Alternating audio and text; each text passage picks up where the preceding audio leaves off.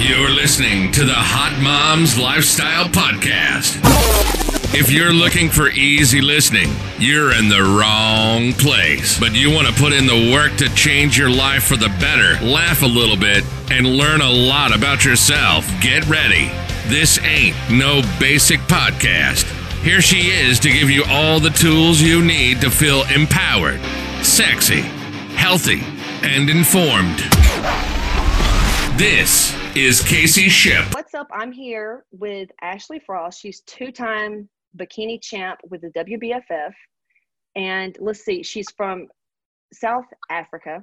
And now what's funny as shit is that she lives in Alabama. And the stories, I'm actually going to make her tell the No. story that I, I have to because my the, my people will just really love. They'll fall in love with you if they can hear this story, um, because it's what made me like. I don't know. There was something about this story. I just was like, dude, I like her. I like her, and it's so cute and it's funny. But really, today we have some questions we're going to go over, some things that people sent us that they wanted us to go over. But then we're just going to talk about a few things. It's like real shit. Like we were just talking about our following and Yeah. the pain in the ass about the damn Instagram because Ashleigh and I both like we depend on social media for advertising and marketing. So a lot of our followers they do the same thing. So we'll go over everything. And if we missed out, then y'all can email me and we'll have another podcast with Ashleigh. So cool. Thank you for first of all, because I know your ass is busy for talking to me. Thank you. Yeah, I think can for having me. It's super exciting. It was very unexpected. I'm so excited though. Yeah. So last she's like, I'm busy, I'm busy, and she's telling me what she's doing. I shit you not. Because I, I know how you feel because I was the same way. Like as a CEO of your own business, you are the manager, you're the marketer, you're the writer, you're the coach. Like she's doing everything. She's not only she's got like a couple challenges going on. She's building her website, redoing it. Um, she's an artist, and when I say artist, I'm not just saying she can like paint a freaking horse. This bitch can. It's ungodly. Like we're gonna have to post your that eyeball picture that you did. Uh, I'm so busy with it. That thing is, it's just like it just doesn't want to get finished. it's like ah. How long? How many hours do you have in that painting? Or it's a painting, right? It's a it's a pencil, a color pencil. it's still like I still need to finish it up. But this is, cool. I don't know. This is a good more than 15 hours so long so far, I guess. But it's also I'm kind of working on it like when I get a chance to, when I'm not busy with the fitness side of things. So Right. That's a good Yeah. though. That's a good outlet. That's important. Yeah. And that that'll be a whole nother like mental health thing. But Yeah. she I'm gonna tell you guys kind of what she does, um, because you may want to work with her. But that's one thing that she does. You said you're getting into the children, like doing stuff for kids and stuff like that, their rooms, but it's mainly on the commissions for self portraits and what else?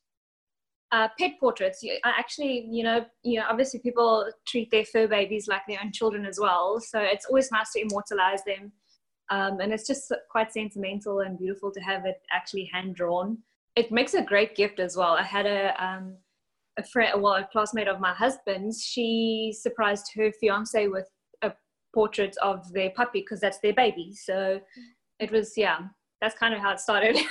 Uh, and do you do you frame it as do you two or no? Um, it depends if that's what they want, or I'll just send it. Like I did a 18 by 24 um, portrait commission for an older lady.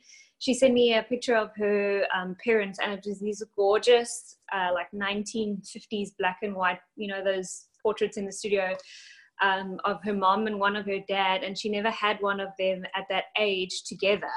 So, and obviously they've since long passed. So she actually asked me to um, compose them together and draw it for her. So that's actually in her new house. And that also took a long while because it's a big ass piece of paper.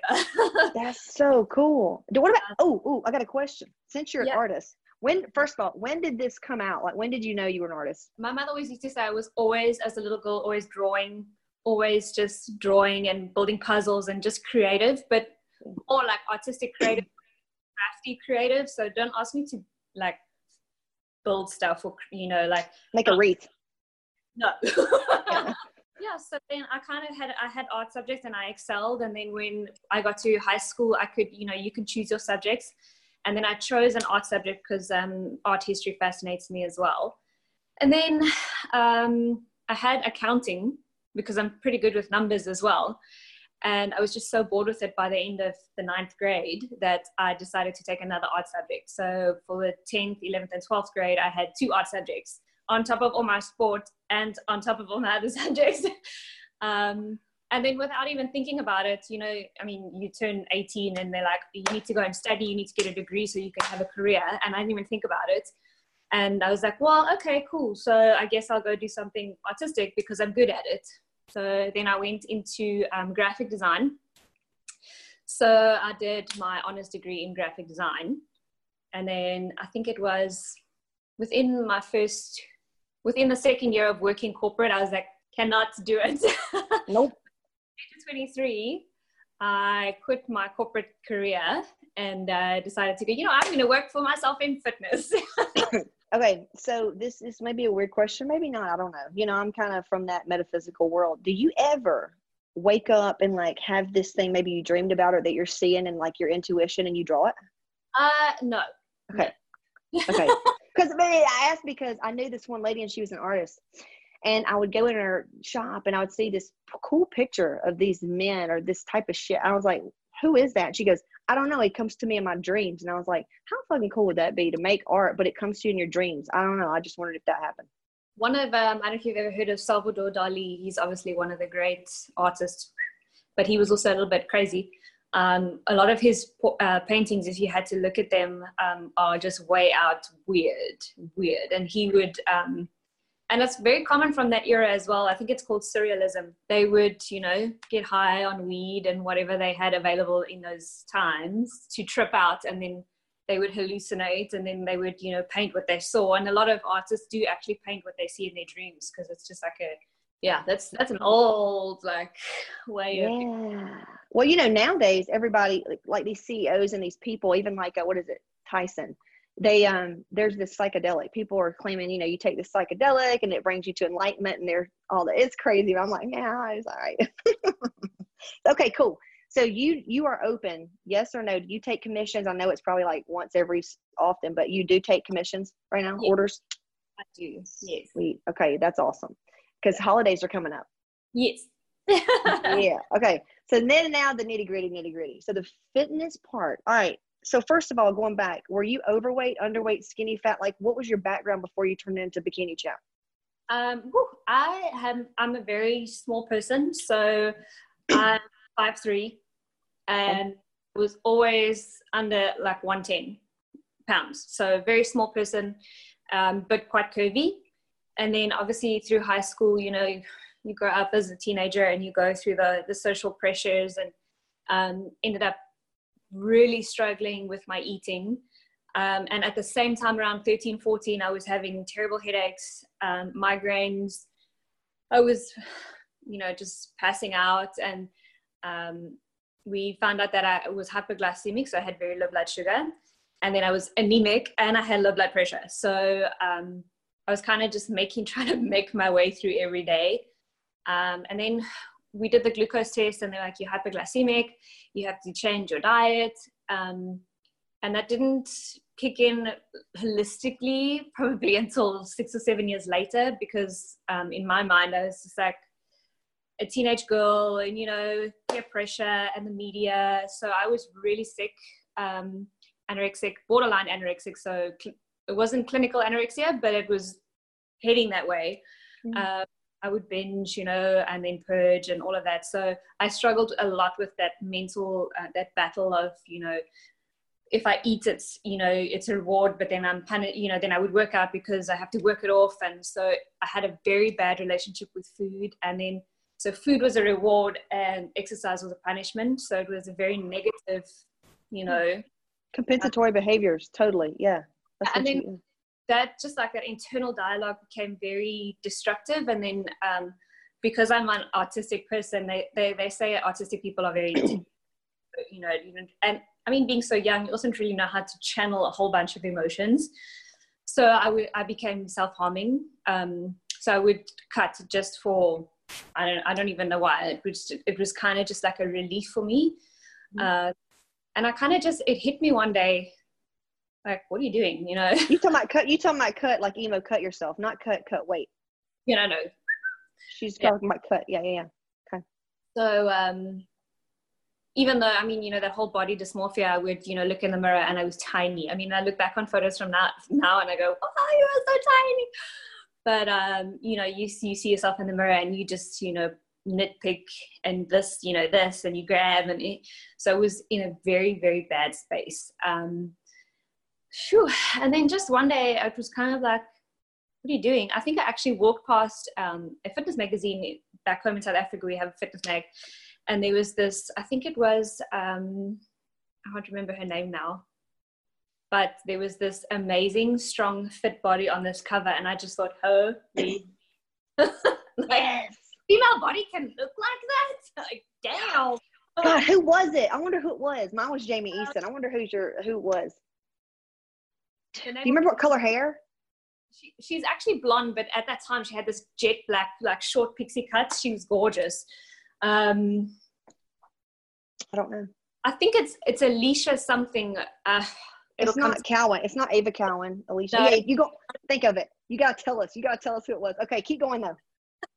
So I bought the magazine and I think I read that thing from cover to cover and it's like something just like flipped in my mind and I was like, I don't know what this is. I don't know how I'm gonna do it, but I'm gonna do it because I want it. so um, uh, I hadn't heard of this fitness industry or fitness shows or anything like that. So I kind of got in touch with someone that kind of looked like they knew what they were doing. And then um, I was a dancer as well. So this idea of getting on stage and performing was right up my alley. You were not a stripper. No. she was a dancer, like an elegant. Yeah. Yeah. American and ballroom dancing. I love it. Of course. Okay. And she does, you know, Ashleigh has this elegance about her, and she is, you wouldn't know it, but she is short. You know, you think she's tall, and models do not look their height in pictures, but she does have this elegance, and her her accent matches that. And uh, so, wow. First of all, I'm not, I haven't like lurked hard on your page, but I, nothing popped out to me. Do you talk about the anorexia and, and all that? Um, I have. I have. I think uh, one of my very. I haven't done a lot of IGTV. Um, I really only started it maybe a month or two ago because my social media manager was like, "You need to get on that IGTV." it's like I know. Um, so I think my very first IGTV video is about talking about eating disorders. Um, I don't often bring it up, uh, but I always say the people that need to hear it from me will hear it because it's kind of like I, when I meet people and they, they seek out they seek me out for help, um, they will usually open up on their own terms. And when they do, then I know whether um, to relate to them at their level um, and tell them my story. Um, not everyone needs to hear that story, so it's kind of like um, it's not something I harp on because it's um it's part of it's part of the foundation of why I am where I am today, but it's not mm-hmm. like it's not something I dwell on, if that makes sense. And so yeah. I, I use my intuition if if I feel like okay, this person needs to hear that I went through this as well.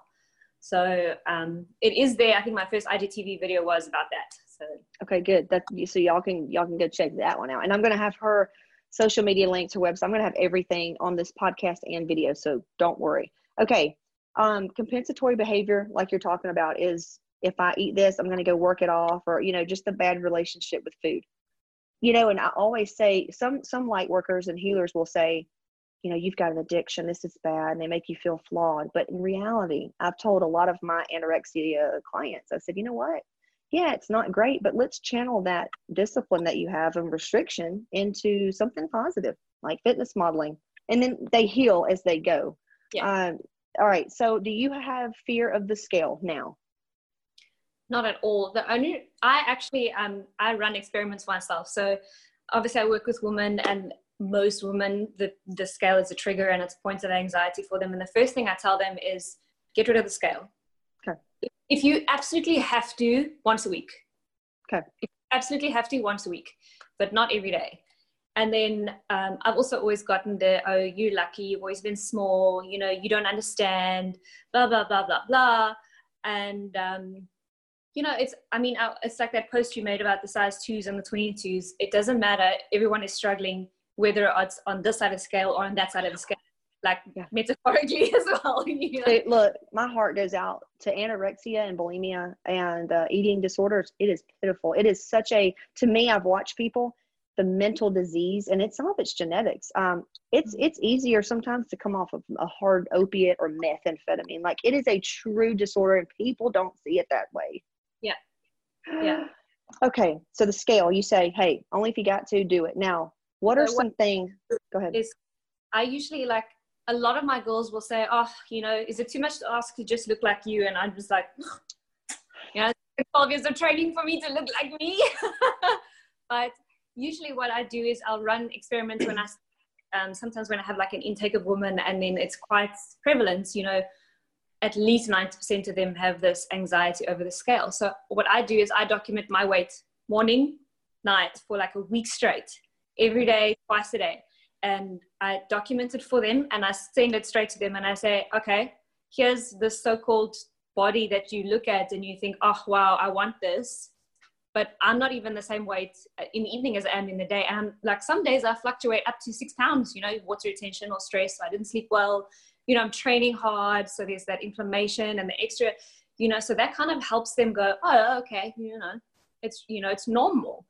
Um, and there's so many factors to, to consider like your, your hormones and people don't realize how much their stress and their affect their weight hmm Yeah, So, or, or mean, yeah, you could- one, go out and have a fancy lunch and maybe try drink something or eat something that you wouldn't typically eat and you don't realize that you might not feel any different but your body may react to it in a way you know that you or in a, like a biological way that you don't realize and you i mean you're heavier the next day like mean, one, some women, eh, some women don't even shit Ashley for four days. Let's not talk about how much weight. I mean, there's so much, and and that's what Ashleigh. One of her things that she does, she has a group, and I was pretty impressed with this. She has her challenge, and you, do you work with one-on-one clients, or no? It's more on the group. i do so um, Okay, I do have my one-on-one ladies, and then like this is my first challenge that I'm running. So Okay. I've done um, as a collab before, but this is like my first independent challenge. So yeah. got it. And she told me that she individually like reaches out and talks to these women. That's mind blowing to me. That that's crazy. Um, but anyway, okay, so there's a scale because I know that's a big thing. Um, is there what I know it's probably more than one thing for the eating disorder. Let's say fear of food or, or whatever the case may be. What's the number one to three things you can give that will help that person right now that has those compensatory behaviors that helped Wow. you? How, how did you get through it? Um, well, like you mentioned, you know, you have to kind of a point of um, how long can you actually sustain this, and you know, you actually just causing more damage, and you're just hurting yourself. Um, so you can take, you know, I know um, those kind of mental disorders and the eating disorders and that have got a lot to do with being in control because you know you never know people's situations maybe you know things aren't going well in their life and there's just a whole bunch of emotions It usually comes. It usually comes from a trauma, some early, some type, whether their dad left them or their boyfriend did. It's something.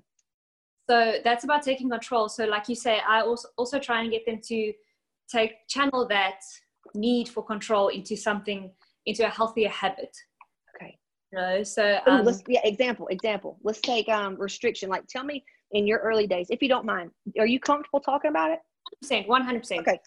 Let's say on your bad days, if you can remember. I know one of my clients, she would eat like special K, dry special K, and like one salad with no dressing. That was her day.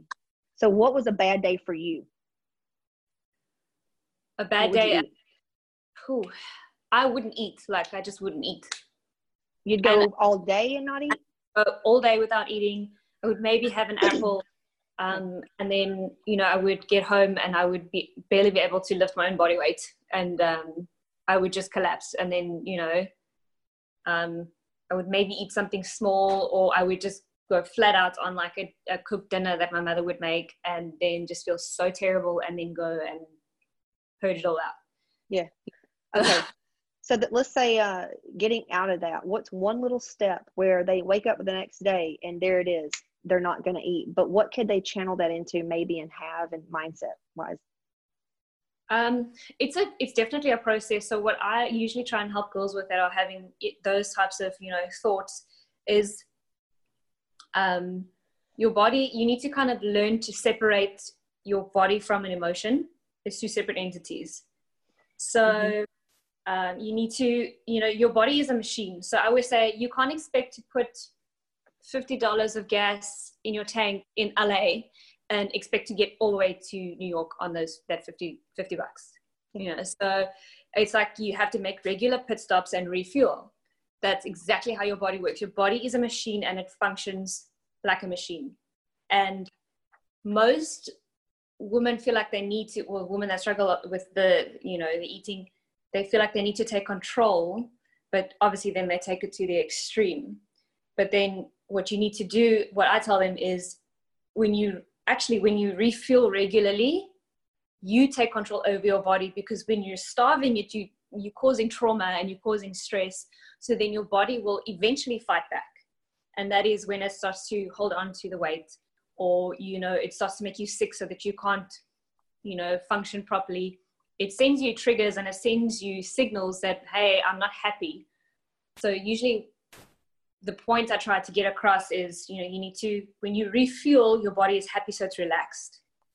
So when it gets what it needs just like when your your you know your car or your truck gets the gas that it needs it runs smoothly. And you won't have issues like you know it's it's a it's a mental thing as well. And i always i mean i don't like to ever drop a girl under 1500 calories even for me that's low. That's very low. Uh, yeah. but i do work with them and i know like most of them say this is so many calories when i've given them like 1800 calories and i say okay that's fine. That's fine. We'll start on 1500 but we're going to increase it. So i let them know but i say okay we'll start slowly. And i think the biggest thing is people that struggle especially women that struggle with these massive mindset things they feel so lost and overwhelmed and and just like there's despair so they feel like but it's the only thing i can control but then control properly control it positively not negatively because at the end of the day you do only have one body to live in and um, it serves you. I mean, I think I made a post a while ago as well that said your body does things like it regulates all your systems, it breathes for you, your heart beats, you're regenerating cells, you know, um, everything that your body does without you having to instruct it to do that. Right, right. Yeah, it's absolutely, I've got goosebumps. It's absolutely incredible what your body is capable of. Mm-hmm. And, you know, you're not serving it by punishing it, by starving it this this is a very in-depth complex conversation and it i is. just know women that struggle with these things um, especially someone that's been through it you you don't you can't just say oh no but you can't do that. That's wrong. You're just hurting yourself. You know you need to change. No shit. How do you do it? That's that's that's the problem. Nobody wants to tell you how to do it. I just encourage them you know just just try it for a week. And then it's okay just try it for this ne- the next week again or add you know and let me know how you feel. And I always tell my girls, you know, when I've when I've helped them a little with their nutrition, I say, okay, but how do you feel? And 99% of the time, actually like 100% of the time, it's um, I feel amazing. I've got so much energy. Okay, do you want to feel that all the time? Yes. Then carry on. Yep, yep. This is what you, what it feels like when your body is happy and it's it's getting what it needs. Because when it gets what it needs, it utilizes it and then gets rid of what it doesn't need. You know, that's where that whole energy balance comes in, and it's like you need to you treat it's the same as people be you know treat people with respect and you'll get respect in return yep. so if you treat your body the right way it will reflect yep know. and you know for me because i do the emotional cause and the root thing of that and it is the anorexia and bulimia and stuff like that the emotional feeling that girls feel or men boys have it too is that they feel so unworthy that they don't even deserve to be here so they can't even they can't even receive something like nourishment. So it's mm-hmm. like, go back and what was it that caused it? What was the trigger? What caused it? And then usually, like, have you done therapy for it or no, you were able to therapy yourself? I have not.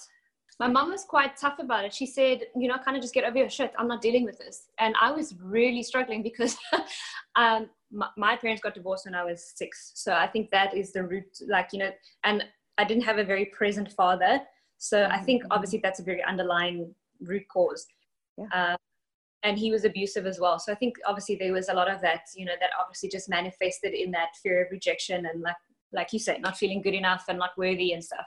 Yeah. So um, Absolutely. I was a very good student. I always did well at school. You know, I excelled at, you know, everything that my mother always says. You always do. Everyone I know that has an eating disorder, honey, they are top corporate bitches. They are physicians. They are, they excel in everything the ones that have those eating i swear was um and the funny thing is it's because i did so well i was like the star child of the family. Um, and i'm talking like extended family as well cousins and all of that. Yeah. and i was really struggling with this and i couldn't and i didn't know why. Obviously you know when you're young you don't you don't realize only in hindsight you realize i think you know like i said that's probably the root cause of that you know not having stable environment and you know not having a a father figure that kind of thing so um, when you're dealing with these emotions and you you like you're not sure why you feel like you need to starve yourself or punish yourself and why you don't feel good enough. But um, because i was the star child my mother was aware of the eating and the self-harming um, but she kept it quiet. And then only i think it was only two years ago i made a post about it on my um, social media and one of my the oldest female cousin in my family actually reached out to me and she was like ash i had no idea. Um, yeah, they never do. always she said to me i always used to think that you were such a bitch because in all the family gatherings i would sit back and i was just so introverted and so to myself because i just mm. never felt and it, it was that you know i'm self-preserving because i'm protecting myself from That's potential right. harm or potential or being hurt. Yeah. So, um, and she you know she reached out to me and she was like she feels awful because she never you know she never knew and i said to her no one knew because um, i wouldn't and like i love my mom and i don't think it was a a thing that she was ashamed of it was just but, kind of they don't like, know how. You're so well and you're so beautiful and you've got everything going for you. What is your problem? Why are you dealing with this shit? Get over it. you know.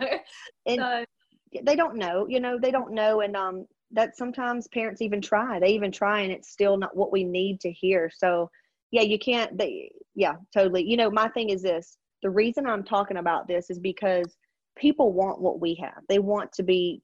Um, they want to be bikini champ.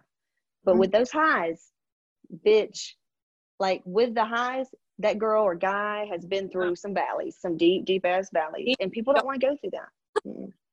That's why it may, that's why to me, people that that's anywhere. I mean, Tony Robbins, you know, people like that, they've been through some shit. It's how they've gotten to that point, and it's that that you have in you that like goes and perseveres, and you're like, let me change this. So that's like why I wanted to go here with this conversation because that's inspirational to me. Inspirational to me.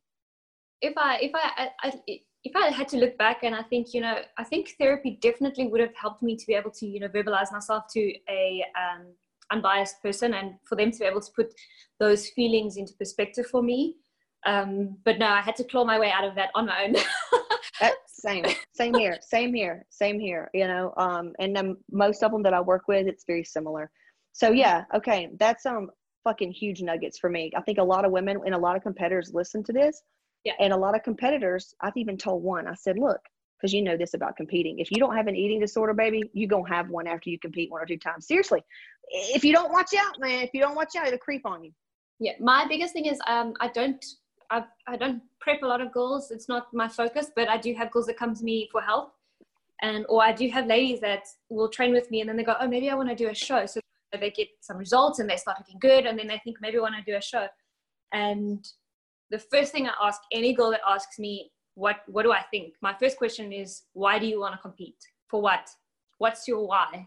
And if they can't give me a solid why, then I say, okay, you need to go and revisit your relationship with food. You need to go and revisit your relationship with the people that you love and your relationship with yourself. How confident and self aware are you that you know this shit is hard? like, this shit is obsessive. It's you have it's, to be obsessed. You have to be obsessed. Eating is all consuming. It's about you. You. It's all about you. It's selfish. It's about what I'm allowed to eat, what I'm not allowed to eat. It's about arranging your entire prep around your social life, or not even going out. So you start to isolate yourself, and then you get fidgety and you get irritated, and then you know you expect people to support you, um, but not everyone understands it because not everyone you know wants to do that and that's fine each to their own but i always say as well don't make yourself a victim of your prep. You decided to prep so commit to it and do it properly. But if i can pick up on a negative relationship with food then i tell them no not yet. Yeah. Because god you're dropping nuggets. well. you know i've been there as well. So it's you become obsessive and once you the first time you hit that that leanness that stage leanness and it's absolutely euphoric you think holy crap wow look at this and then you don't actually realize you know it's not sustainable and you think that's sustainable you know and then after the show you kind of you know have like you like a loose cannon because you're like oh i can eat whatever i want and then you maybe eat whatever you want for two, three days and you still look good. It hasn't caught up to you yet. So your body's kind of still readjusting. And then all of a sudden you just carry on eating. And a week later, boom, 10, 15 pounds heavier. Depression hits. Don't want to work out. Yeah. Post workout blues, post show yep. blues. Yeah. Yeah. So that's what, and we, we specialize that's what we do that's that's we specialize in uh, rehabbing metabolisms that's yeah if, if you're fucked up hey we'll take you I mean, because you know, Ashleigh, hey, this I get this all the time, and I know you feel me on this. Well, I work with because uh, I know you obviously know what you're doing. You could truly help someone. And now I'm coming to you and going, well, I mean, I work with Mrs. Fitness, whatever, whatever her name. She's got muscles because they are ripped to the shreds does not mean they can get you healthy because who knows what drugs they're on. Oh my God, that drives me crazy. So many bad coaches out there. So many bad coaches. Yeah. It's, yeah, it's, unfortunately, I mean, the social media age that we live in is absolutely incredible and it's phenomenal what you can do with it. But, you know, like everything has its, its pros and cons. So I also say, I mean, I have girls come to me and say, what do I think? And I think, you know, I say, find yourself a coach that you can relate to and one that is concerned about your health, not whether you want to show health. And if that coach is not me, if you don't feel like you can relate to me, that's fine but find yourself a coach that will work with you. I've had, I cannot tell you, and it, uh, you know, I want to like punch some people in the throat, yeah. but I've had in my career in the last six years, I've probably had about five or six girls say to me, um, they won't give me the coach's name, but you know, they did their first show and the coach gave them pills or whatever, and now they're sitting with metabolic damage. You know, who knows what they gave them, and each one of those girls, I said to them, "Do you know what? Do you know what it was?" No, I never asked them. I know those girls too. On the one side, I'm like, that is a moron and an a hole of a coach. Yeah, I, I think I, I, think so too. That's abuse. I'm like, who doesn't ask someone what it is that, that that they're taking that they're putting into their body? Like this industry is. Someone said to me, this industry. Um, will make or break you. Like fitness and comp- competing will make or break you. And I say, no, it reveals who you really are.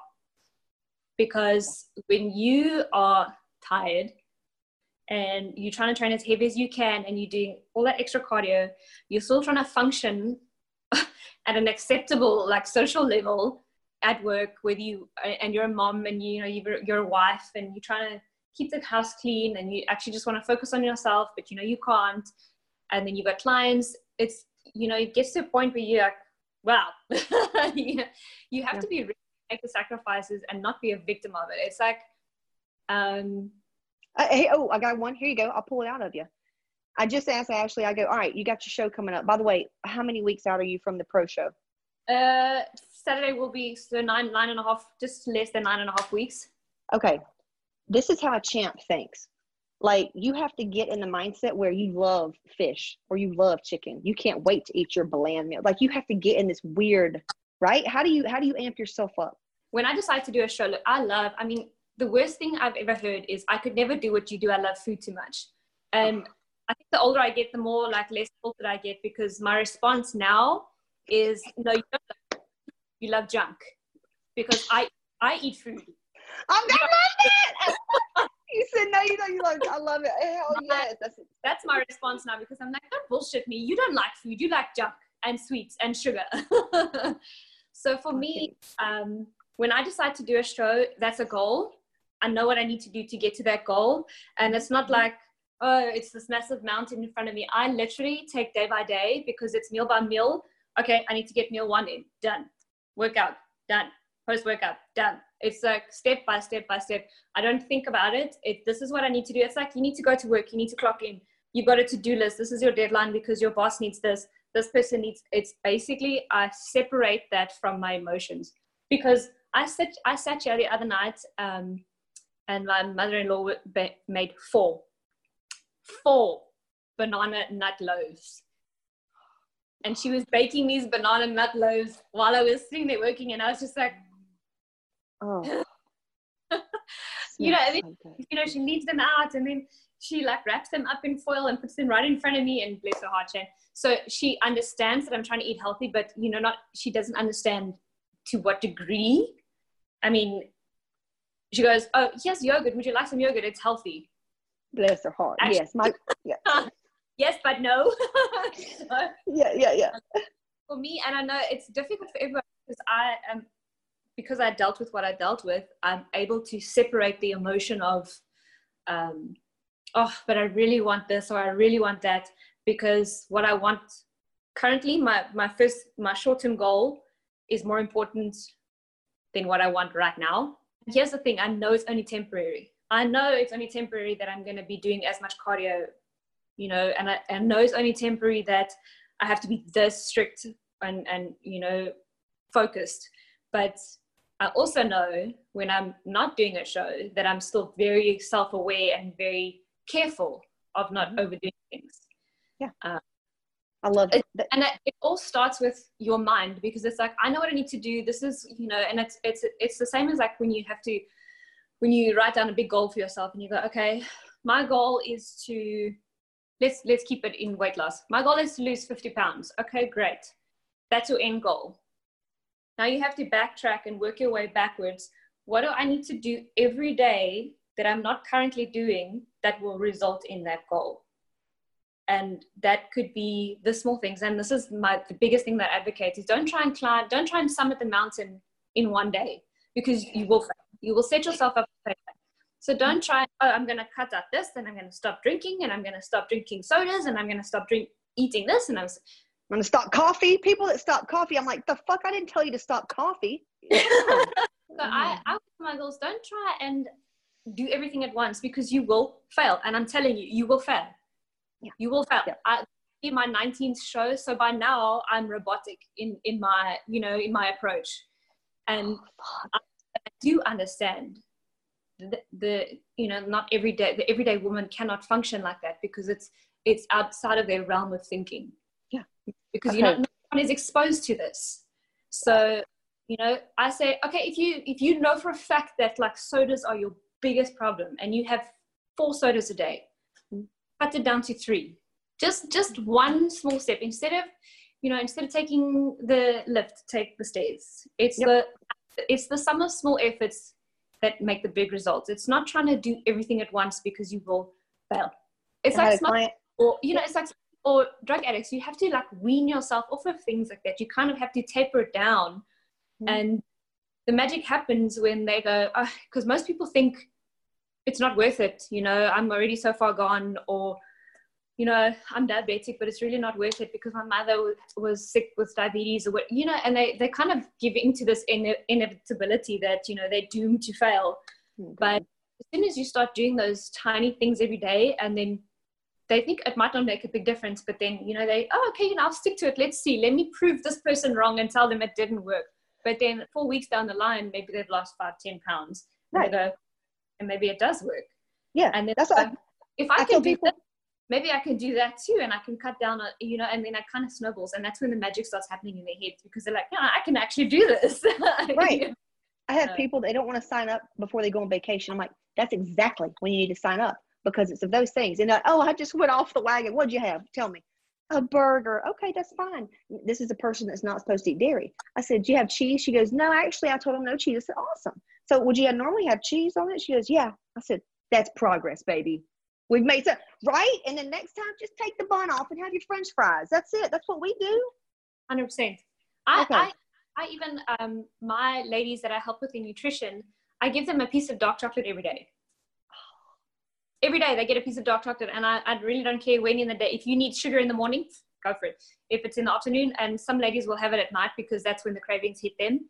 And uh, this challenge now as well, I've had at least pretty much all of them are saying they actually cannot believe how much food they eat every day and they they just like so many of them have said i've been with coaches before and they were so hungry all the time and that's why they're so scared to sign up with people because you know they think you know you're going to be eating you walking around inhaling air and that's your calories for the day you know?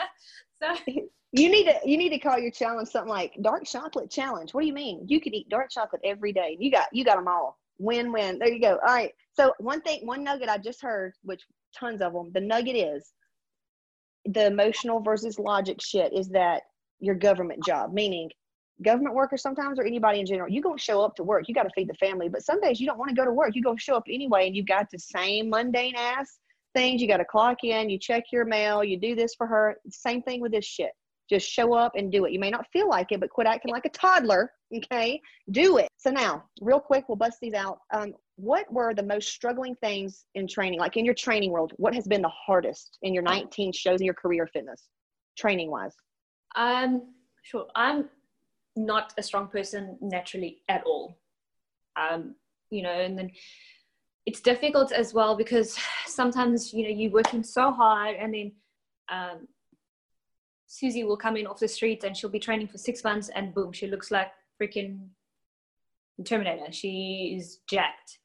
and you, you know, you don't want to assume that someone is just, you know, taking something, but, or, you know, someone will walk into the gym and they just stronger than you. And that for me was kind of like, shit, I'm not successful and I'm not doing this right because I cannot lift that heavy.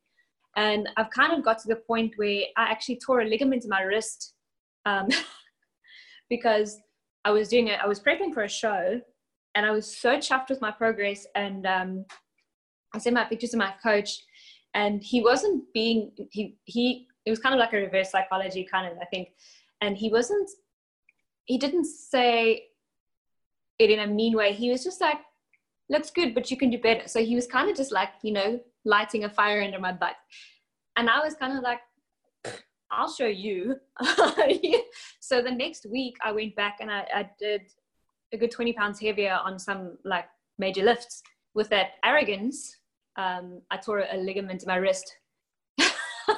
so um, that kind of brought me down really quick. And I was like, well, you know, maybe you sh- shouldn't have done that because you're not capable. What were you doing? That heavy, you know, I was doing a bent over um, row, barbell row and it was pretty heavy. It was about 110 pounds. So like for a small person, that's that's heavy, you know. So at that stage, that was more than what I weighed. So it was um was pretty cocky about it. And then you know I struggled so long with that. I still to this day have to strap, and I, there's certain exercises that I avoid completely because it just hurts. The, I, for I think about six months I couldn't rotate my arm fully. I could get a full rotation through my wrist. Uh, so my biggest thing was, you know, not trying to compare myself to other people's abilities because some people really are just naturally strong. They are. Mm-hmm. Like some people are naturally fast. You know, you've got your natural runners, and you know, some people it's the slow twitch and the fast twitch muscle fibers. You know, so it's you know what. What's crazy is your legs. Your leg. If y'all could see the legs on this girl, it's weird to say to think you're not strong because your legs look like they could crush a watermelon. My legs have taken my legs were this is the funny thing as well, going back to all those, you know, body issues. My legs for me for the longest time were like my biggest pain point. I uh, would never show my legs ever, ever. Even to this day, you have to convince me. You have to, I don't know, for me to wear a pair of shorts in the gym, you'll always see me wearing long pants. And it's just it's just Ooh. amazing because I'm comfortable, it's safe for me but um, my legs for for the longest time were just like my biggest. Were they too skinny? Were they too skinny or too fat? What was in your mind? What were they? They were really skinny, but I think it was because I had that body dysmorphia that I would like you know, I would squeeze. I was a young girl, so obviously, you know, like obviously, if you're gonna squeeze your legs, you're gonna see cellulite. yep. So it was just that, like, I was just so aware and so uncomfortable. Like, if I sat a certain way, I didn't like it. You know, you you have to get past that point of like it's a body with flesh and you know it's it's a living organism. It's gonna have rolls when you sit and it's gonna bunch up. You know it's you know that's what a body is. That's what it does. But back then with that like pursuit of perfection um i would just you know i just hated my legs and there was no logic reason for it. Like, wow and there and there i think that's one of your best things well you've got an ass on you that's like obviously a genetic it's a awesome but your legs too are just killer. Thank you. I did work. I took one year. I thought, you know what? Um, if I don't like them, maybe I should try and work on them. So for an entire year, and I wasn't working for a show or anything like that. I didn't. I don't think I even knew. I was. like, I can't even remember. Um, I made a point of doing some kind of like walking lunge or body weight squats, reverse lunges, um, kind of like sissy squats and stuff like that, all body weight between every single set of every single exercise that I did every single day. so that may be a bit extreme, but it was. Um, I mean, it definitely made a huge difference within that year. Did you did you also increase your calories, or no? You just added those exercises. I don't. I don't actually recall. I think I, that was when I was coming into the industry, so I was a little bit more comfortable with food. So I think inevitably my calories were probably higher because I was like, hey, I'm training hard, so I can actually eat because I'm training and I'm hungry. you know. You know, uh, Hattie Boydell, she's another one. She's a queen, and she had a bad anorexia background, and that bitch is I mean, looks like a specimen, like an anatomy just poster. It's crazy. Um, okay, second question. Uh, working on your body and being patient with your transformation. So, I don't um, question working on your body. Does that resonate? Work working on your body and being patient with your transformation. I guess tips on that process. That is, yeah, that's tough because um, we do live in like this instant gratification. You know, everything's available to you immediately. Yeah. Uh, and that's why I very, very, it's very important for me to also like advocate this to my women that, you know, it's a, it's a, it's a process. You didn't pick up the weight in six weeks, eight weeks, 12. You didn't even pick up the weight in six months. How long have you been battling with your weight? So, and the worst for me as well, I often get women that are like, oh, I just gave birth, you know, and I'm like, hold on. you just created a human being. You grew a human being inside of you. Give yourself a little bit of like grace, you know, and just you're a freaking superhero. I have got the utmost respect for women that have had babies, and it's just, you know, I don't, I'm not a mom yet, and I, I actually said to my husband the one morning, we were so busy that morning, and I came home and I just sat down and I said, I do not know how women with children do this because I have so much shit to do and can you imagine if there was a child involved? you will kill it. Ashleigh, you'll kill it. By then, you you'll have a nanny as as good as you are, like del, you know, just getting shit done. Be it'll be no thing. But um, so I've struggled many times with, and it's it's also because of this instant gratification where comes going back to some girl pops up on the scene and you know you see her picture from two years ago and now she looks like you say like a freaking specimen and you think how the f did she build glutes like that in two years when mine would even, you know, and it's like, what the hell? I'm, and I'm taking shit, and I'm taking shit, and it's still because I guess I have low hormones. I guess that means, and I know some girls they take a lot of stuff. I just don't want to take all of that, but I mean, and I I don't know, I don't get it either. Sometimes I sit there and go, what the fuck? So it's difficult, but it's also like you know you need to take into consideration and it's it sounds so cliche but it's so true everyone everyone really is no one else has any of the factors in the same sequence that you have them in your life, in your entire life. No one has the same trauma as you. No one even has the same genetic structure as you're not even close. You might get, um, I actually was fascinating because I had a client and she sent me her photos and she's the exact same height and the exact same weight that I was. And I showed my husband and I said, How heavy do you think this girl is? And he guessed higher than what it is. And I said, She's the exact same height and the exact same weight as I am and it was just like you and it was like you couldn't believe i guess that's the most similar factors you could get but you you you actually still even can't compare things like that because i've had a lot of trauma in my life. I've had you know a lot of stress in my life and you know i don't there's it's just different you know and you have to just be patient and have grace with yourself. And i think the biggest thing is as women you know you're always giving to other people. You, you, you know you you giving, giving, giving, you serving, serving, serving, and then you're trying to kind of half, half look after yourself, and you're not getting it right because your cup is empty, mm-hmm. you know. And yeah. it's like give yourself as much patience and grace as you do your own child. Right? Yes, I tell him all the time. I said, "Would you let little Johnny go five hours and not eat?" No. Would you let little Johnny go a day and not shit? No, you'd be at the children's hospital.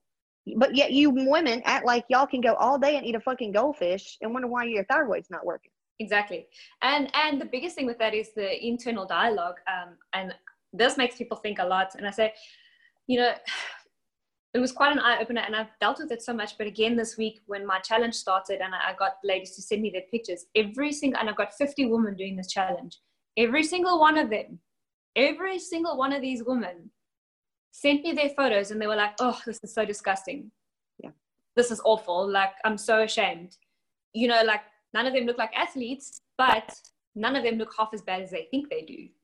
Right. And I said to them, I was like, thank you, but just so you know, you really don't look half as bad as you think you do because you are your own worst critic.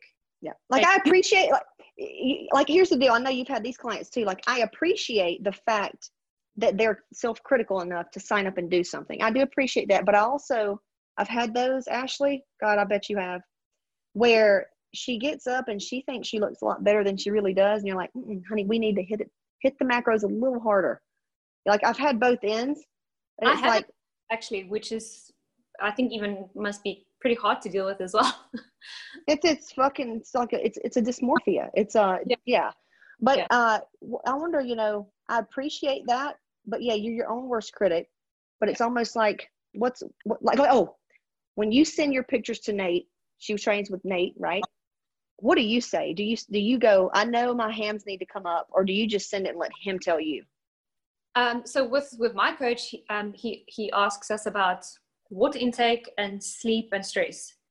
So I'll send him my um, updates and I'll say sleep was great this week, averaging about six or seven hours. Uh, hitting the water. I used to do it. I used to say, oh, look at that cellulite, Nathan, we need to fix this. But I don't do it anymore. I send him my stats, I send him my measurements, my weight, and um, whatever else, you know, that we're working towards or working on. And there's no there's no self bashing involved. Nothing. Like I'll look at the video and I'll go, hmm, Ashton, you'll you know, I'll think it maybe okay, Should these need to your glutes need to be a bit harder for stage, but I won't verbalize it. And then I'll watch my video again. I'll be like, hey, you actually look fucking awesome. you know? Do you think it's because you're mature now? Because you're 19 shows and you fucking know that you know now? I mean, I'm also human and I do struggle. I do struggle some days and I think, sh- sh- look at this one and wow, how does she stay like this all year round? And geez, I wish I had glutes like that. But I know to stop myself okay. because very deep hole. Um, I kind of so you know I snap out of it because you know you kind of start to negate your own worth by doing things like that, and then you start thinking, oh, why this and why you know, but nothing ever happened from questioning, you know. yeah, yeah. It kind it, it's human. I think it's innate you know, in in our nature to go, oh, but look what she's got, and you know, look what she's doing. Totally. And it's a conscious decision to go you're not serving yourself you're not being very beneficial to your goals right now refocus. Yeah and i use it as a portal. I do i'm so competitive and uh i told a girl today i said look yeah i mean it's quote not right. Don't compare yourself to the point of you know hurting yourself but maybe look at it as hey uh, compete with it secretly. Use it as a portal to do better. You know if you're going to have the eating disorder let's just eat see if we can be like healthy about eating enough almonds you know just yeah transmuting it i guess. Okay next question. Um what's your advice for someone that wants to start competing in bikini? And i think we kind of already touched on it. So go down your guidelines. What's the just top advice? Um well i say i think my first question is why? What reason? What what did you see and what from that that you saw makes you want that? What do you want out of that? And then so what is your why? Like are you doing are you doing it for attention number one? Or are you doing it because you want to challenge yourself? Or are you doing it to prove something to someone other than yourself? Or career? Or career. The thing is i think it's also very um, deceptive social media because you know I, I talk about being a fitness competitor hobby. It's a, it's an expensive hobby yeah. It's a hard because unless you really are in that 1% of competitors that have the endorsements and, you know, we're just in the right place at the right time and also have built their, you know, were, sorry, my phone rang. I got you. Um, unless you are really at that 1%, you're not going to make a living out of being a competitor. It's, it's, it's a part, it's a part of the industry. It's a part of a career. It's not a career. Um, so the career thing is a kind of that's why you know I have had a few girls say to me, you know, is it a sustainable career? And I tell them it's not a career; it's a hobby. It feeds your career. It helps, yeah, but yeah. it's not, it's not an independent thing. You know, as I'm not my, my job title is not fitness competitor. It's mm. part of what I do. You know, even uh, I've had a, a friend. Friend is uh, Miss Olympia, like three time Miss Olympia, and she goes, "Oh my God, girl! When I was doing that, I think the max that she made from Met-Rx was like twenty five hundred a month. And now, if you factor that down, back in the day, you know, you know what that was like, flying everywhere, signing here, signing all the fitness things. You factor it out, it's basically like four dollars an hour. You're writing for magazines plus your clients. It's like that's as much as Miss Olympia was getting paid. Yeah. That's it. Now, magazines, I had to pay a photographer. And then uh, part of whatever they do, you know, they don't charge you for what they submit, but I've never even been paid for being in a magazine. So, money wise, what have you made? Right, right. So, but, and I even asked the guy, I'm like, bro, so how do you get this? He goes, all right, the girls that are getting this deal, uh, typically like they're working for Dymatize. They're paid by Dymatize. Dymatize pays a lot of ad space and spend for that mag. So that it's political, but you need to be with that or whatever. But there's no money. She's making no money. The photographer makes the money, the mag and the Dymatize. She makes none. She gets her magazine pictures. She can use it for marketing. But now she's got to be a good business girl. It's like being a dentist. Hey, I want to go be a dentist because they make bank. No, they don't. You got to be a smart business person, have a fucking practice, and people, yep. your your associates. Yep. Yeah. I think it, like um I got so back home as far as I know how it works, I shot with a photographer and then he submits to a lot of magazines and then he eventually submitted to the fitness mag back home. And um the editor was like we you know contacted me said they can use my picture great great great. But as far as i know because i've spoken to lots of people and the, your sponsor who runs ad space in the magazines will pay the magazine to have the athlete on the cover. Yep. Then nine times out of ten, the photographer gets paid for that image again from the magazine or the sponsor. So the photographer gets paid twice from the model and from magazine or sponsor, you know, organizing the cover deal. It doesn't always work like that. My cover, um, my cover was kind of like I'd, I'd won my first pro title and then I placed fourth at Worlds um, four months later. So I, I kind of just came and you know did the country proud and then I had obviously a relationship with people in the industry and then they were like we're putting you on the cover. And I was like cool. You know so that was that was very nice. That was that was based on merit I think and then you know just kind of paying my dues in the industry and just carrying on. Um, but it doesn't always work like that. So um, yeah. And, and to sponsors sponsors. Have you gotten hit up by sponsors I've been with sponsors before, and I've only ever had one sponsor that was really invested. That was like, "We'll pay for your entry and we'll pay for your flight," and that was great. And that was um, that. But he was a very smart businessman, and he was like, "I'm investing in you because you are bringing people to my brand." Whereas a lot of sponsors don't do that. They were like, "Oh, you know, we'll pay you, we'll send you free supplements." Or I actually gave up a sponsor earlier this year because it just wasn't serving me. Because oh. there's there's these posting requirements, nothing against the company or the product.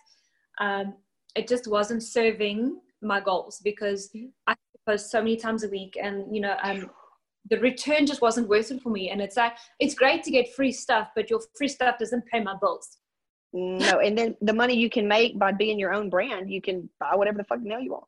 exactly, and it's also um, it's less stressful to be very honest. I mean, I would love to have that's worth it for both parties. You know, it's beneficial on both sides.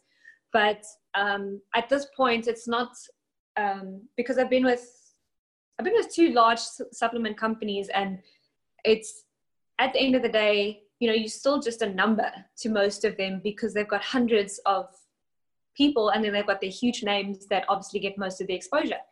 So it's just it's great to have it um, and it served well when I had it, um, but it's not like an end goal for me to have a supplement sponsor. If there was more of a, a long term, you know, business contract, and there was like, uh, you know, collaboration where it was more in depth that you know served both parties, sure we can talk. But it's also, I think a lot of people get too wrapped up in this. Oh, I'm going to be a fitness model, and then I can get this paid and get all these sponsors and nine times out of ten they're just going to send you free stuff and ask you to post their product everywhere and just live with your hard-earned following. And then yep. and then they say you know it has to be your stuff has to be used so many times or you know you have to hit this target. But it's also like you can't control the market. If the economy is i can't control whether people are spending money on luxury products because they're probably not. No. What what um real quick what what caused you to compete? What, what was your why? Um initially i was just um found out about the industry and because i had stopped my dancing and i found out about this and i was like oh this is very cool. I didn't know this existed. So i was like something new. Let's try it. And then um it was a great experience. And then i did two other shows after that.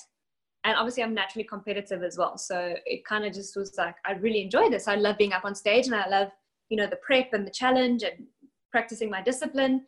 And it was also in that phase of coming out of the eating issues mm-hmm. so it was a good way for me to channel and stay in control of that without feeling overwhelmed of like okay you're not starving yourself but you're also not overdoing it right so um what what federation was your first show it was it was like a local almost like a beauty pageant fitness show so it wasn't affiliated and then I actually did back home. Um, my first like affiliated federation was IFBB. Yeah, yeah, that's me too. Okay. So, um, oh, oh, drop that nugget for the girl wanting to know about competing. Like, how should she look out and scout out federations? Oh, that's interesting because there's so many. So you kind of have to sift through. Look, people say anyone can compete, and I don't believe that because there are certain. Not everyone just. Not everyone has the genetics to do that. I mean, I had an IFBB pro say to me, Oh, why don't you try NPC? And I said straight to him, Because I don't have an NPC body. And he said, No, you don't. So it's like, So then why ask me? Um, so I know it's fine. I'm aware of it and I'm fine with it because um, I'll just stay in my lane. you Your models, you know. Actually, did IFBB and then I did two other federations before I did WBFF as well. So I jumped around to see where I fit best. Okay. Um, okay and that's not i don't think that's being like funny or iffy about it because go you know go where you celebrate it and if your look is what they want then why would you go anywhere else it's difficult as well because it's like people think oh you have to be ifbb or you have to be this until you're a pro in a federation you're not obliged to them in any way it is my mm-hmm. belief mm-hmm. because you know you could be oh, i'm going to do ifbb ifbb ifbb or whatever it is and then you just never place and it's probably just because your genetics don't suit the criteria and it's not necessarily because you know you're not good enough it's just the plain fact of maybe your genetics just do not suit their criteria you go to another federation and maybe you win that's that WBFF for me. I looked at girls, uh, the magazine people, and the, the people I was like, wow. And I'm like, damn, she's a WBFF, WBFF, WBFF. Okay, let me try that. And that's what Allison just said. She goes, you guys aren't bodybuilders, y'all are models. And the thing is, here's the thing, and I'll openly admit it as well. When I won my pro titles, I wasn't the leanest girl on stage. I was not. I wasn't. The, I wasn't the hardest, leanest one either. I was so tiny. I look back and go, ugh. But but when I when I decided to go back and do that smaller pro, I had one. I turned pro in SA in 2013, and then um, I, then I started to get kind of really competitive, and then I started to fall in that oh she's competing, she's competing, she's competing, and I started to be like I'm gonna beat her, and I'm gonna beat. And for 2013 and 2014, I did worlds with a completely wrong attitude, and I didn't even place top 10. I oh. prepped to do two world championships after I turned pro, and I didn't because I was approaching it with a bad attitude. Like, yeah, like I'm gonna be, yeah, I'm just gonna win this, and and um, not to be, not that I was cocky. I was just like, you know, you have to win this, and my reason had changed uh, I was doing it to prove something. I wasn't doing it because I loved it. Yeah. Um, and then I just was like, hold on, whoa. And then um, I came back 2014 and I said, you know what? I think I want to do a smaller pro show um, just to kind of reset myself, you know, try something smaller. And um, I got a stylist. I changed my hair color. You know, I made sure everything I could control was, I made sure my bikini was waxed. I spent hours you know, practicing and fine tuning my my posing. I made sure my end of the bargain was met. Yeah. And um, it was funny because at that at the Montreal Pro Show, which is now the LA Pro Show, um, I was for whatever reason I was first on stage. We were I think twenty between twenty five and thirty girls at that show, pros, and I was the first one on stage. So I had to like you know sometimes when you know they come you know when you're judging a show and the girls come and you think you know there's always a clear winner and i was the first one on stage so you don't know what's coming next and it was such a huge compliment because I knew for a fact that I had done everything I could, and my reason for doing it, I had like fell in love with the process again, more so than mm. just the goal of winning. And I had such a great time leading up to the show that I actually really wasn't even concerned about whether I was going to win or not. Wow. And um, I stepped out on stage, had the best time, and the feedback that I got from Paul was, "You stepped out on that stage," and my first thought was, "Okay, who's second? and I was, and it was such a nice compliment because my you know my intentions and my feelings my emotions were in line with who i was and what i love to do. So my my reason for doing it was more in alignment and it wasn't about the other people. It wasn't about you're more secure. Yeah. It's about me and you know just being comfortable and happy with the effort and the you know dedication that i put in for myself to prove myself. You know what you know you approached this all wrong the previous time. Let's try this again. I love it. you know, okay that that's awesome and the quick story uh, that cracked me up about alabama. All right she said that she was so she married a guy named bo. Bo is uh is he did he finish his residency? Is he done with school? Is he he's a pa no, he's currently in pa school and he's PA doing school, okay. now so Okay, so she that's that's her husband. He's born and raised in Alabama, right? okay, so here she comes, this elegant South Africa beauty, and he wait was he married before or something? You got to tell the, the, part where you come up and he hangs out of the tree. The little boy hangs out of the tree. so we were actually both married before. Um, so we'd both been through divorce, and uh, mine was relatively fresh so I have my Facebook profile and then I have my athlete page. And it only came out later, but I have to put it in the beginning because it's hilarious. Um, he had found my athlete page for whatever reason. I think because he also followed quite a, a lot of fitness people. So obviously, you know, Facebook suggested, you know, following this page. And he had found my athlete page and he apparently was just like, wow. um, not a word from him. He found it in the December of 2016, and that was the month that my divorce was finalized. So, you know, totally oblivious to this. And then um, he friended. I saw him a couple of months later. I saw this name pop up on my Facebook, liking some of my pictures, and I thought that's a very interesting name. I've never seen that name before, but didn't really think much about it. Um, because at this stage, I was also kind of like, I'm so done with men. like trying to you know rebuild my life and and just focus on you know getting you know just getting back up on my feet and stuff like that and healing. And i think it was may may then that next year he friended me and i was like okay cool whatever except didn't go look at his profile. I was just like i'm not interested but you know enjoy the show. Yeah. So kind of, kind of just like whatever. And then a month later i got this inbox. But I kept your DM. I kept seeing his name on liking my post, and I was just like, hmm. You know, it was just something like in my spirit. I was like, there's something, there's something here. But I, I never went to go and look at his profile because I was just like, I am just not interested in anything or anyone. And he sent me, um, I was posting a whole lot of scriptural and motivational stuff, and he sent me a, a, um, a DM a month after he friended me, and he was just like, "I really uh, um, like what you post," and I said to him, "Great, I'm glad. Good for you. you know quite, quite a bit about it." I wasn't rude, but I was just like, "Awesome." and um, we chatted very briefly, and it was just like, "Oh, you're in South Africa," and I'm like, "Oh, you're in America. Cool. You know, chat whenever."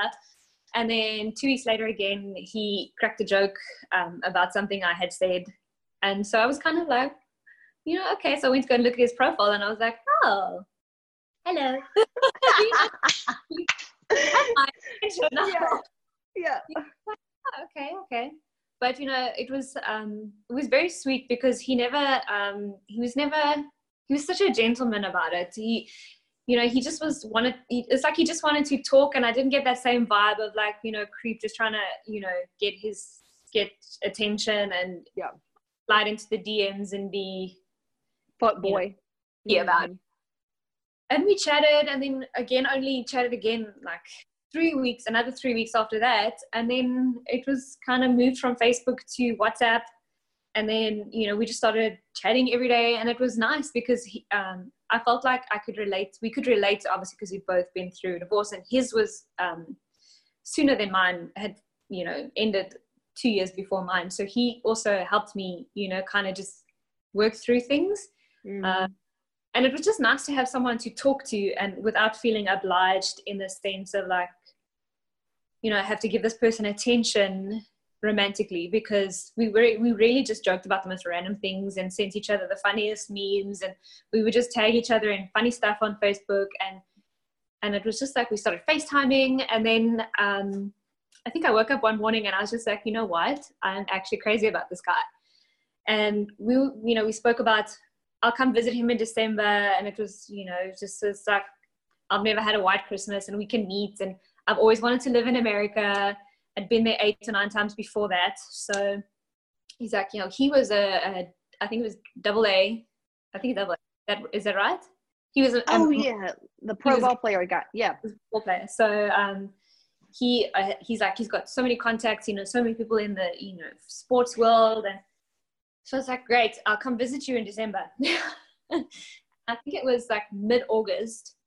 And I just thought, I woke up the one day and I, obviously South Africa's time zone is ahead. And I thought, I am actually besotted with this man. And he's mm-hmm. just such an anomaly in my life because we've been speaking for three months or whatever. And he has never crossed the line. He's never made me feel like, you know, that was very tacky or creepy.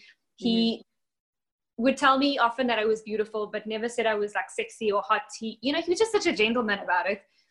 And then, um, yeah, so then I went and I sold my ring. I took everything out of storage that I had stored and I got my brother to help me and I sold everything that I owned and I booked a flight with that money for four weeks later. And I left him a message and I said, right, when you're awake, have a cup of coffee and we can FaceTime. I need to speak to you. And obviously, he woke up to this message and he was like, What's wrong? So then I just said to him, Just get yourself together so we can chat. Um, and uh, yeah, so I said to him, You know, you know, at this and this airport on this and this day at this time, you need to come fetch me. And it was like for four weeks later. And yeah, so I said, I'm coming for six weeks. I had a six week flexible return. Um, quit my job that I was working at at the gym because it was just a very toxic environment. And I just said, you know, I'd spend the month with my mom. And I actually packed two big suitcases and I just said to my mom, you know, I might not come back. I kind of sorted through all of my stuff and I just said to you, know, I might not come back. And then, um, yeah, so then I said to him, we've got six weeks to get to know each other and see if this is compatible, if this is going to work. If not, you know, I come back home. Nice to know you. So it was kind of like, let's just see. Yeah. And then um, ended up staying for five months. I just didn't get back on a flight. and then, and then, you know, we started with the backwards and forwards traveling and, you know, all the paperwork and, and things like that. And that was 2017. So actually last week, Friday, was exactly two years to the day that I landed in America to meet him. So okay, yeah. but the, the story that I like is you go to his family's house, and he's getting the nieces and the nephews. Like the South, she was explaining this. She goes, you know, where you guys are from, y'all y'all go eat together on a Sunday. and Y'all got like the aunts there, the uncles there. It's like a holiday. And so a little boy, his nephew or something, was playing in a tree, right? so this was for Thanksgiving, right? And Thanksgiving followed my okay. birthday. So yeah. we drove at that stage we were in South Dakota. So we drove down South Dakota down to Phenix City and he was just he he was kind of very vague about it. He's like, "Spam's gonna be there," and I was like, "Oh, okay, not bad." So everyone arrives, and it's like aunts and uncles and cousins and sisters and nephews, and I was just like, "Everyone is here," you know, like everyone. And then I think it's his, um, I think it's his aunt or his cousin's child. Um, okay, yeah, a kid, yeah. But he, little Shane, he was the sweetest thing so he was hanging outside in one of the trees, and there were and there were kittens, and the kittens were under the tree. So I'm an animal lover, and I kind of ran. It's like I'm just so scared this child falls out of this tree and squashes this kitten. I'm worried about the kitten and the child falling out the tree. but so I grabbed the kitten, and this kid is kind of like hanging upside down on this tree, looking at me, and obviously he doesn't recognize me because I'm not Bo's ex-wife. So he kind of gives me this eyebrow and he goes, I ain't never seen you before. I'm trying to, so obviously I've got this accent, so I'm trying to just, you know, speak slowly so this child does understand me. And he goes, and I say to him, no, but that's, I'm not from here, that's why. So he goes, where are you from? So I said, I am from South Africa. And he kind of like looks around and he goes, is that in Alabama? oh my God. This the fact that I like you go to a small town because I'm from a small town and you just drive a different truck that's not what they're used to seeing and they just look at you and they look. So I'm just picturing Ashleigh in this environment and him and him going, uh, I ain't never seen you before. Who are you? I just like what are you doing in the house?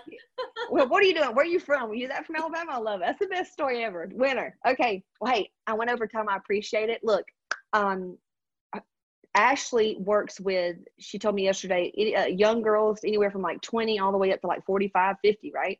Mm-hmm. You've got a challenge. Is it open? Is it closed right now? The current challenge is closed, but the next one is uh, open on the 18th of November, which is a Monday. That's when the challenge starts. So the signups will open before that, but um, it's just like a four week shakeup.